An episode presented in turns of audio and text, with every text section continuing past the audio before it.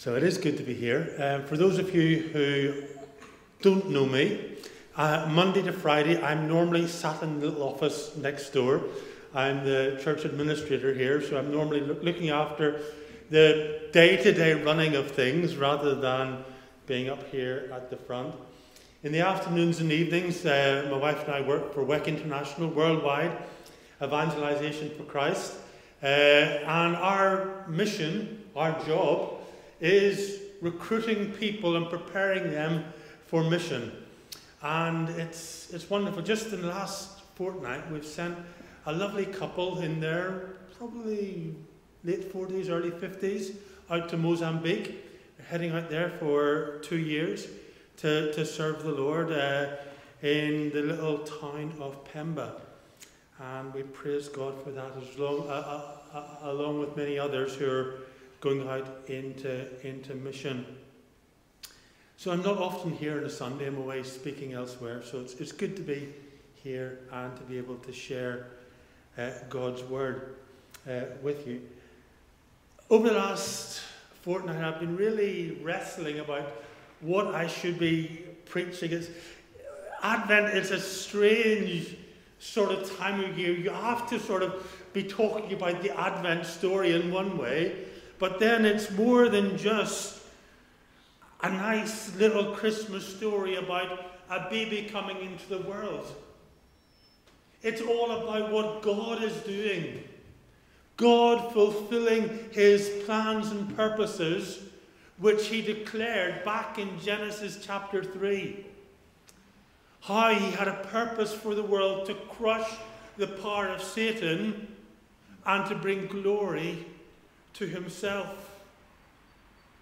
And what I see as I, as I started to study and read, the verse that, uh, that sort of stood out to me was the last verse that Steve read to us. Mary said, I am the Lord's servant. May your word be fulfilled. I am the Lord's servant. The theme of being used by God or being the servant of God. Throughout history, as I gather you probably touched on a wee bit last week, God has been working and using things and people to, to, for, for His eternal purposes. He is the all sovereign God. At times we look around us and we think, wow, the world is in chaos. But behind the chaos, God is still in control. We go back to the Old Testament. We see how God used things, objects, for his purposes, to speak and to do his will. I'm sure we all remember the story of the burning bush. A little bush burning in the middle of the desert, but God used that to speak to his servant Moses. He used a cloud and a pillar of fire to guide his people. Later on, he used a wheel. Can you imagine? God using a wheel to bring his messenger to the people who he wanted to preach the gospel to. Isn't it incredible? Or how about a donkey? A prophet who was wanting to go against God's will, but yet God used a donkey to bring him to his senses. All things are under his control. We've been singing, and Andy was referring to, to God's sovereignty, and we praise God for that. Even rebellious, wicked kings and rulers are still under his control. For performing, working to prepare God's way and God's purposes. And I find that is, is mind blowing. It says in Luke chapter 2 In those days, Caesar Augustus issued a decree that a census should be taken over the entire Roman world. A wicked, godless king. In fact, you'd even say that these Caesars, they declared themselves as God, but yet the Almighty was using these people to prepare the way for him. Back in Isaiah chapter 7, in that beautiful chapter of prophecy regarding the birth of Jesus through the Virgin, Isaiah prophesies that the king of Assyria will come and will invade and take over the people, the house of Israel. We read that, uh, how that was fulfilled in 2 Kings chapter 17. God is working out his purposes. In AD 336, from northern Greece or southern Macedonia, there was a man rose up, the son of Philip, called Alexander, who later became known as Alexander the Great, the one who brought the, the Greek language right across the then known world, spreading from northern Greece, east, west, north, south, bringing order, bringing discipline, bringing education, bringing the written language, and a very wonderful and powerful language at that, to the known world. So that whenever the gospel would come, it could be written and spread easily among, around the world. In AD, or sorry, BC, sorry, did I say AD a moment ago? BC, get my A's and my B's muddled up, A, B, and C. Anyway, in BC 27, God rose up the Roman Empire, which brought highways and order so that in due course the gospel message was able to be spread quickly through these roads. God, as sovereign, is using people who would deny his existence. Deny, in fact, using people who would claim themselves to be the God of their world. But yet, God Almighty is in control. And here in these days that we read of in Luke chapter 1 and 2, once again, God is using evil rulers to bring about his purposes. Would Mary and Joseph ever have traveled to Bethlehem without a decree from Caesar? God using this for his glory. The scriptures tell us in Romans 13 let everyone be subject to the governing authorities, for there is no authority except that which is established by God. The authorities, remember, whenever Paul is writing this, the Romans are in charge. It was a godless authorities. But yet Paul says all authorities are established by God. The authorities that exist have been established by God. Consequently, whoever rebels against the authority is rebelling, is rebelling against what God has instituted, instituted. For the one authority is God's. And they, these wicked rulers, God says, are his servants. They may not know it, but God is using them. 1 Peter tells us, Submit yourselves, therefore, for the Lord's sake, unto every human authority. That's tough, isn't it? We think of over the last few years and the various rulers, whether it's in our own country, I don't want to get into politics, or across the world, in China, Russia, Europe, even the USA, the Bible says that God has put all these people in authority to accomplish his purposes. We don't know those purposes, but God is fulfilling his plan. But isn't it so sad that these people who God is using, yet they're not partaking because they're not submitting to God's authority, are not receiving his blessing as he would want them to be? God is using all people. And then we come to Mary and Joseph, quite the opposite end of the extreme, isn't it? From those of all power to those who were, dare I say, simple peasants, commoners.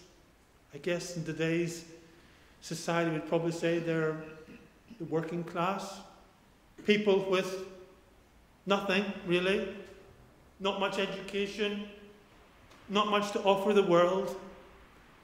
They're poor, it tells us later on in, in Luke chapter 2 and verse 24.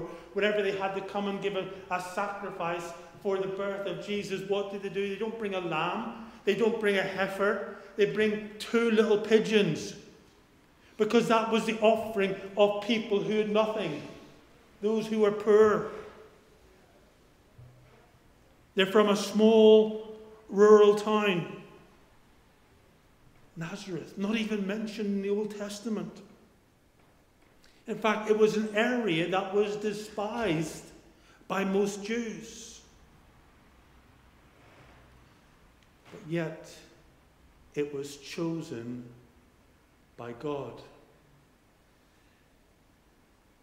Again in 1 Corinthians chapter 1, Paul, the great Paul writes, Brothers and sisters, think of what you were when you were called. Not many wise by human standards, not many influ- influential, not many of noble birth. But God has chosen the foolish things of the world to shame the wise. God has chosen the weak things of the world to shame the strong. But God chose the lowly things of the world, the things that were despised. Why? So that no flesh, no person would nullify His goodness, His grace, His love. We praise God for people like Mary and Joseph. What do we see? What was their characters? They love God. What does Mary say here in these verses? My soul glorifies the Lord. My spirit rejoices in God, my Savior. Here was a simple, lowly humble virgin, probably in her teens, who had a love and a passion for God. Friends, this morning, have you got a love and a passion for God? It tells us here that uh, the mighty one has done great things for me. That was Mary's testimony. The mighty one God Almighty has done, done great things for me. Holy is His name. Can you testify to that this morning? Have you got that personal witness as you submit to God personally? Has God that He is your personal Saviour? But not only that, Mary goes on to say that His mercy is for all those who fear him from generation to generation. Mary, she loved God. She knew God's salvation was for all. She knew God's grace and power was supreme. For he has performed mighty deeds with his arms. He has stretched out, uh, uh, uh which he has stretched out um, to, to, to all. He's brought down the rulers and the thrones, and he has lifted up the humble. He has filled the hungry with good things. He has sent away those who were rich empty. He is the supreme, He is the sovereign. Mary acknowledged and knows, knows God as the Lord, her own personal Saviour, the Lord of all, the one in whom she can trust. And therefore she submits totally and completely to Him. Can you imagine a young virgin being, being told you're going to be with child? You're going to have a baby? In those days, you will. Today, that means nothing. In those days, that was the biggest disgrace you could imagine. But what did she say? I am the Lord's servant. I am the Lord's servant total and complete submission to God. For me, that's, that's an incredible message. Friends, this morning, are we at that place in our lives? Not only of acknowledging God as our Saviour and as our Lord, as the sovereign King of Kings, but where we're willing to submit ourselves to Him and say, I am the Lord's servant. May His will be fulfilled in me. But it wasn't just Mary, Joseph as well. In Matthew's account, it tells us after the angel Gabriel had come to, to, to, to, to Joseph, it says, when he woke up, he did what the angel of the Lord had commanded him to do and took Mary home as his wife. Again, that's quite something. Remembering the context of the culture at the time to take as a wife somebody who is already pregnant and not by you? Wow. But yet, Joseph was willing to submit to God and his sovereignty and his purposes. Are we willing to offer up our lives to him?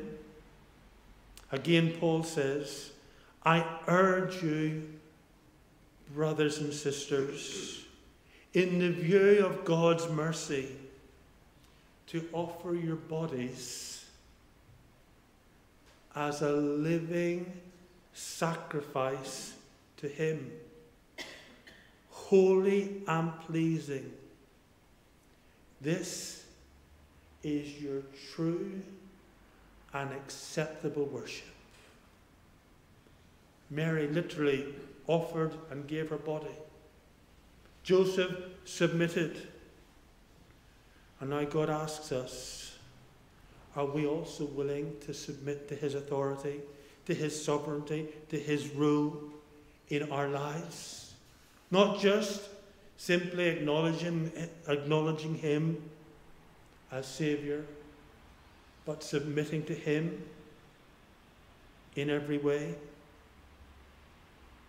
In Matthew chapter 6, the Lord's Prayer says, Let your will be done. Do we pray that for ourselves? Lord, may I do your will as I submit to you.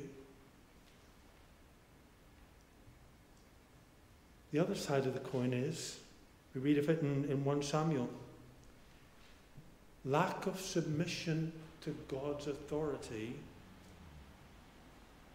is idolatry, is rebellion, sin of witchcraft. Let me read it to you. 1 Samuel chapter 15 and verse 23. For rebellion is as the sin of witchcraft, and stubbornness as iniquity and idolatry. You see, whenever we do not submit to God's will, we are saying that we are above it. We are putting ourselves, just like the Caesars did, in the place of God and saying that we know better. My life, my will, my purposes are supersede the purposes of God. That's sobering, isn't it? So, therefore, we are commended, we're urged, because of God's mercy, because of His grace, because of His love, to submit ourselves humbly before His will and His authority. We go on and we read of the shepherds, another group of humble, lowly peasants out in the fields looking after their flocks by night we know the story, I won't read it.